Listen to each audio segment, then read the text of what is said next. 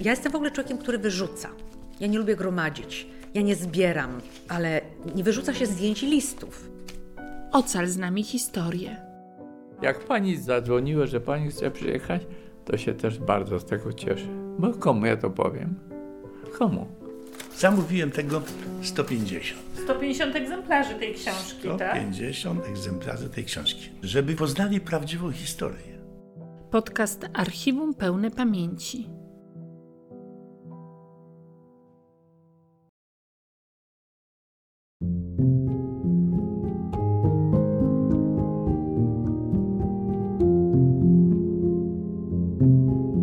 Instytut Pamięci Narodowej. Komisja Ścigania Zbrodni przeciwko Narodowi Polskiemu. Archiwum pełne pamięci. Aby każdy okruch historii został uratowany. Publikacja pod redakcją Teresy Gallewicz-Dołowej i Wojciecha Kujawy.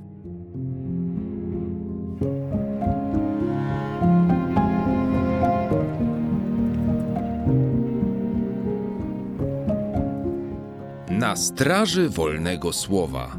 Sylwester Augustyniak.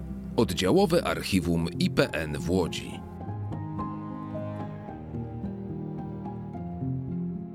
28 marca 1983 roku przed Sądem Pomorskiego Okręgu Wojskowego w Bydgoszczy na sesji wyjazdowej w Łodzi zakończył się proces kilkunastu działaczy podziemia oskarżonych o druk i kolportaż nielegalnych wydawnictw oraz tworzenie podziemnych struktur związkowych.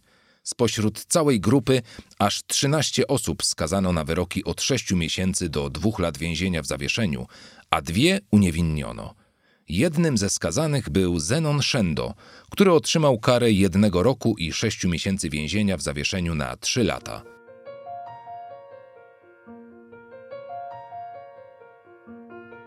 Zenon Szendo urodził się 10 października 1941 roku w Wilnie jako syn Zenona i Jadwigi z domu Mitukiewicz.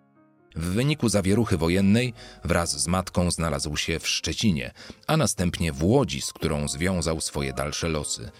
To właśnie w tym mieście założył rodzinę i rozpoczął pracę zawodową.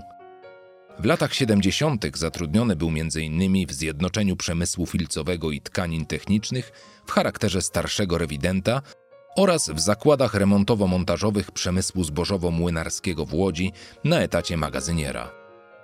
W okresie od 1978 do 1982 roku pracował jako starszy kontroler w Grupie Operacyjnej Ochrony Przemysłu nr 7 przy Zjednoczeniu Przemysłu Jedwabniczo-Dekoracyjnego w Łodzi. Wskutek likwidacji jednostki Grupy Operacyjnej Ochrony Przemysłu znalazł zajęcie w zakładzie rzemieślniczym żony. Na fali wolnościowego zrywu w 1980 roku wstąpił do NSZZ Solidarność – Współpracował z Wydziałem Interwencji Zarządu Regionu Łódzkiego w sprawach dotyczących nadużyć w przemyśle lekkim. W 1981 roku zasilił szeregi Konfederacji Polski Niepodległej oraz aktywnie uczestniczył w pracach Komitetu Obrony Więzionych za Przekonania. Po wprowadzeniu stanu wojennego kontynuował działalność opozycyjną, tworząc Tymczasową Radę Obrony i Pomocy Solidarności, której celem było organizowanie pomocy dla osób internowanych i uwięzionych. Tymczasowa Rada Obrony i Pomocy Solidarności przekazywała środki materialne i finansowe m.in. ojcu Stefanowi Miecznikowskiemu, który jako kapelan łódzkiej Solidarności organizował pomoc dla represjonowanych w ramach ośrodka pomocy uwięzionym, internowanym i ich rodzinom działającego przy kościele ojców jezuitów w Łodzi. Tutaj jeden z wykazów. Wykaz środków materialnych i finansowych przekazanych przez przedstawiciela Tymczasowej Rady Obrony i Pomocy Solidarności dla ojca Miecznikowskiego z Kościoła Ojców Jezuitów z przeznaczeniem na pomoc uwięzionym i rodzinom, których członkowie są uwięzieni za działalność związkową lub opozycyjną. 1. Papierosy 1600 sztuk. 2. Mydło toaletowe 12 sztuk. 3 Herbata Madras. Jedna sztuka. Cztery zapałki. Dziesięć pudełek. Pięć tytoń. Cztery paczki po 200 gramów. Sześć maszynki do robienia papierosów. Dwie sztuki. Siedem papier bibułkowy do papierosów. Osiem mleko w proszku 5 opakowań po 200 gramów, 9 smalec 1 kg, 10 leki aliofil 30 tabletek, 11 leki analgan 20 tabletek, 12 leki propranolol 25 tabletek, 13 leki rutinoskorbin 80 tabletek, 14 leki witamina PP 50 tabletek, 15 leki witamina C 175 tabletek, 16 gotówka 10 tysięcy, słownie 10 tysięcy złotych. Łódź dnia 3 lutego 1982 roku. Kwituje odbiór Bóg zapłać w imieniu internowanych i uwięzionych. Ksiądz Stefan Miecznikowski.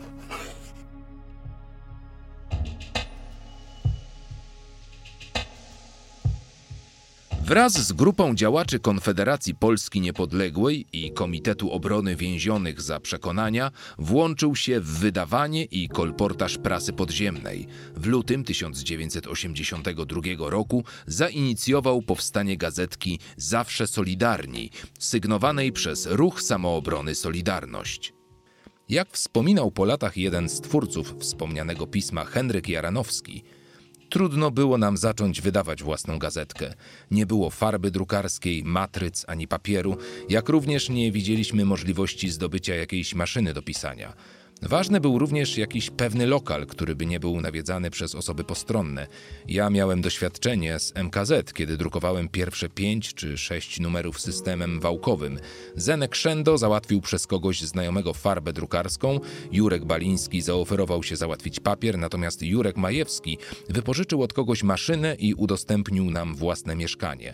Przygotowaliśmy matrycę do druku i pierwszy numer Zawsze Solidarnych zaczęliśmy powielać w nakładzie 700 do 800 sztuk. Zajęło nam to całą noc. Podzieliliśmy w równych częściach gazetkę i każdy wziął do kolportażu. Druk odbywał się przemiennie w mieszkaniach poszczególnych działaczy, do których trzeba było za każdym razem dostarczyć sprzęt do powielania. W maju z zebranych składek zakupiono za 17 tysięcy złotych maszynę do pisania. W ciągu kilku miesięcy ukazało się siedem numerów gazetki, która oprócz Łodzi kolportowana była także na terenie Piotrokowa Trybunalskiego. Równolegle do tych działań Zenon Szendo zaangażowany był w druk i kolportaż biuletynu Przedwiośnie, który miał być świadectwem ciągłej działalności środowiska KPN na terenie aglomeracji łódzkiej. Pismo powstawało pod kierunkiem Aleksandry Kozłowskiej i Marka Więckiewicza. Od lutego do listopada 1982 roku grupa ta wydała i rozpowszechniła aż 14 numerów biuletynu.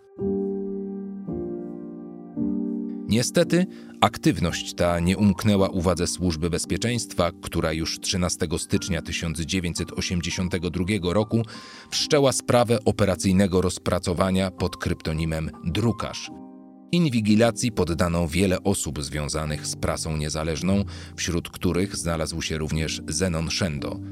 10 sierpnia 1982 roku został on tymczasowo aresztowany pod zarzutem sporządzania w celu rozpowszechniania nielegalnego pisma Zawsze Solidarni, to jest czynu z artykułu 48 ustęp 3 i 4 dekretu z dnia 12 grudnia 1981 roku o stanie wojennym. Osadzony w areszcie śledczym przy ulicy Smutnej 21 w Łodzi, przebywał tam aż do zakończenia procesu w marcu 1983 roku. W trakcie śledztwa konsekwentnie nie przyznawał się do zarzucanych mu czynów. Jak wyjaśnił Zenon Szendo w piśmie do prokuratury Wojskowego Sądu Garnizonowego w Łodzi z 12 listopada 1982 roku, postawa ta wynikała z obawy o własną rodzinę trakcie śledztwa funkcjonariusze SB domagali się potwierdzenia wrogiej działalności, jaka miała być prowadzona w warsztacie żony. W celu uzyskania obciążających zeznań grożono jej aresztowaniem oraz odebraniem dzieci. Pobyt w areszcie do tego stopnia nadwyrężył słabe zdrowie Szendy, że żona podczas widzenia poznała go po swetrze, który miał na sobie. Wedle jej słów mąż wyglądał jak cień człowieka. W liście do ówczesnego premiera i pierwszego sekretarza KCPZPR, generała Wojciecha Jaruzelskiego, zaapelowała o jego uwolnienie. Wzruszającą prośbę o łaskę dla ojca dodała od siebie dziewięcioletnia wówczas córka Beata. Panie generale, proszę uwolnić mojego tatusia, bo ja go tak bardzo kocham i ciągle za nim płaczę. I nie mogę się uczyć, bo byłam u tatusia i tatuś jest bardzo chudy i chory, bo tatusia boli głowa i żołądek. I moja siostra też prosi, ale płacze. To nie może napisać. Jak pan wypuści mojego tatusia, to będę pana bardzo kochać. Beatka Szento, klasa czwarta B. Słowa dziewczynki, podobnie jak wielu innych dzieci, których rodzice w różnych momentach historii Polski Ludowej doświadczyli sprawiedliwości władzy komunistycznej, pozostały bez odpowiedzi. Zenon Szendo wyszedł na wolność dopiero kilka miesięcy później po ogłoszeniu wyroku. Pomimo problemów ze znalezieniem pracy, nie zaprzestał swojej działalności opozycyjnej. Nadal zajmował się drukiem i kolportażem, a dodatkowo zasilił tzw. grupy ochrony. Ich zadaniem było zapewnienie bezpieczeństwa działaczom związkowym i uczestnikom nabożeństw, jakie odbywały się w kościołach jezuitów i salezjanów w Łodzi, a także obrona przed inwigilacją SB i napadami funkcjonariuszy MO. Do grup ochrony należeli najbardziej zaufani i odważni członkowie podziemia. Z czasem pogarszający się stan zdrowia wyłączył Szendę z pracy w konspiracji, w której został zapamiętany jako człowiek sprawny i uczciwy. 8 czerwca 1993 roku Izba Wojskowa Sądu Najwyższego w wyniku rewizji nadzwyczajnej zmieniła wyrok Sądu Pomorskiego Okręgu Wojskowego w Bydgoszczy z dnia 28 marca 1983 roku. Wszystkich skazanych uniewinniono.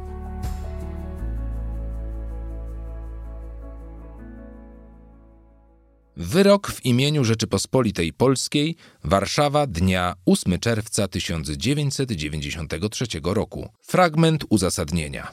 Ostatecznie zatem należy ustosunkować się do zarzutu podniesionego przeciwko przedmiotowym orzeczeniom przez prokuratora występującego w tej sprawie przed Sądem Najwyższym. Otóż ma rację ten oskarżyciel publiczny, kwestionując jakoby sporządzane i rozpowszechniane przez oskarżonych pisma i ulotki zawierały fałszywe wiadomości, mogące wywołać niepokój publiczny lub rozruchy. Powagę zawartych w nich wiadomości ujął lapidarnie oskarżony Jędrzejczyk, mówiąc: Zaprzestałem tej działalności, ponieważ uważałem, że wiadomości zawarte w tych pismach nie przynoszą żadnych efektów. Po prostu uważałem, że była to jedna wielka pisanina o wszystkim, a zarazem o niczym.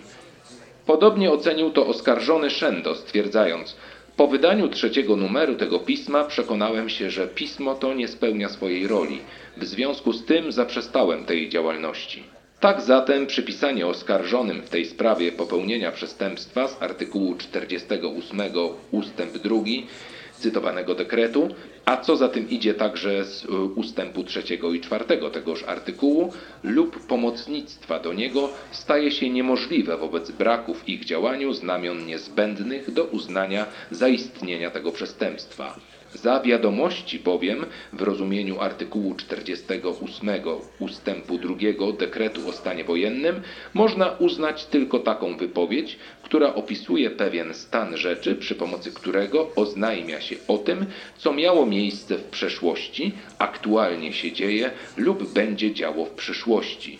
Przekazywanie innym odbiorcom swoich uczuć, nastrojów, ocen i komentarzy wykracza poza zakres pojęciowy wiadomości.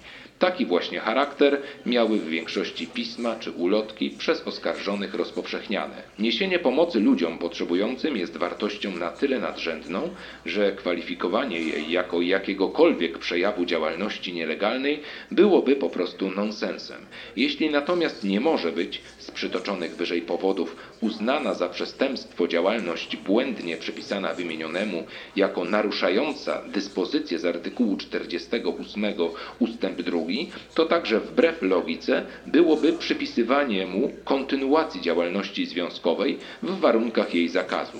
Nie można bowiem uznać za nielegalne czegoś, co polega na wykonywaniu czynności prawnie obojętnych, choćby w subiektywnym przekonaniu dokonującego tych czynności. Stanowiło to realizację określonego czynu zabronionego przez prawo. W 2001 roku w uznaniu zasług na rzecz niepodległości i suwerenności Polski Zenon Szendo odznaczony został medalem o niepodległość Polski i prawa człowieka 13 grudnia 1981 do 4 czerwca 1989, a 19 listopada 2012 roku podczas uroczystości w dużej sali obrad Rady Miejskiej w Łodzi Krzyżem Wolności i Solidarności. 13 stycznia 2005 roku w siedzibie łódzkiego oddziału IPN Zenon Szendo złożył wniosek o udostępnienie dokumentów, zapytanie o status pokrzywdzonego na podstawie ustawy o Instytucie Pamięci Narodowej Komisji Ścigania Zbrodni przeciwko Narodowi Polskiemu. W trakcie realizacji wniosku zaproponował przekazanie do zasobu archiwalnego ówczesnego oddziałowego biura udostępniania i archiwizacji dokumentów w Łodzi zbioru materiałów dotyczących działalności opozycyjnej w PRL. Propozycja ta spotkała się z dużym zainteresowaniem kierownictwa oddziałowego biura udostępniania i archiwizacji dokumentów. Przeprowadzona analiza wykazała dużą wartość nabytku, który formalnie został przejęty 4 kwietnia 2005 roku. Sporządzony spis zdawczo-odbiorczy liczył aż 164 pozycje, a objętość materiałów wyniosła około 0,8 metra bieżącego. Zasadniczą część archiwum osobistego Zenona Szendy, numer spisu IPN EUD 239, stanowiła bibuła, różnego rodzaju biuletyny, pisma, książki, ulotki, plakaty, kalendarze czy okolicznościowe znaczki Solidarności, jakie powstały zarówno na terenie regionu łódzkiego, jak i w innych częściach kraju. Wśród nich były również tytuły związane bezpośrednio z działalnością Zenona Szendy, w tym Zawsze Solidarni i Przedwiośnie. Osobną grupę tworzyła dokumentacja fotograficzna ukazująca istotne wydarzenia społeczno-polityczne w Polsce w latach 80., między innymi pielgrzymkę Jana Pawła II do ojczyzny, pogrzeb księdza Jerzego Popiełuszki czy demonstracje solidarnościowe w Lubinie w 1982 roku i Łodzi w 1984 roku. Wśród pozyskanych archiwaliów znalazła się także korespondencja prywatna, materiały związane z finansowaniem działalności opozycyjnej oraz rozliczenia pomocy udzielanej zatrzymanym działaczom i ich rodzinom w ramach Tymczasowej Rady Obrony i Pomocy Solidarności w Łodzi. Za symboliczny akcent można uznać maszynę do pisania marki Diplomat, na której powstawały teksty zamieszczane w prasie podziemnej. Co istotne, przekazane materiały były w dobrym stanie, nie wymagającym żadnych prac konserwatorskich. Wartość daru Zenona Szendy polega nie tylko na ilości i różnorodności zachowanych materiałów, jakie powstały w warunkach panowania systemu totalitarnego. Cenny jest on także jako przykład dla kolejnych pokoleń, jak należy walczyć o prawdę i wolność wtedy, gdy są one poniewierane.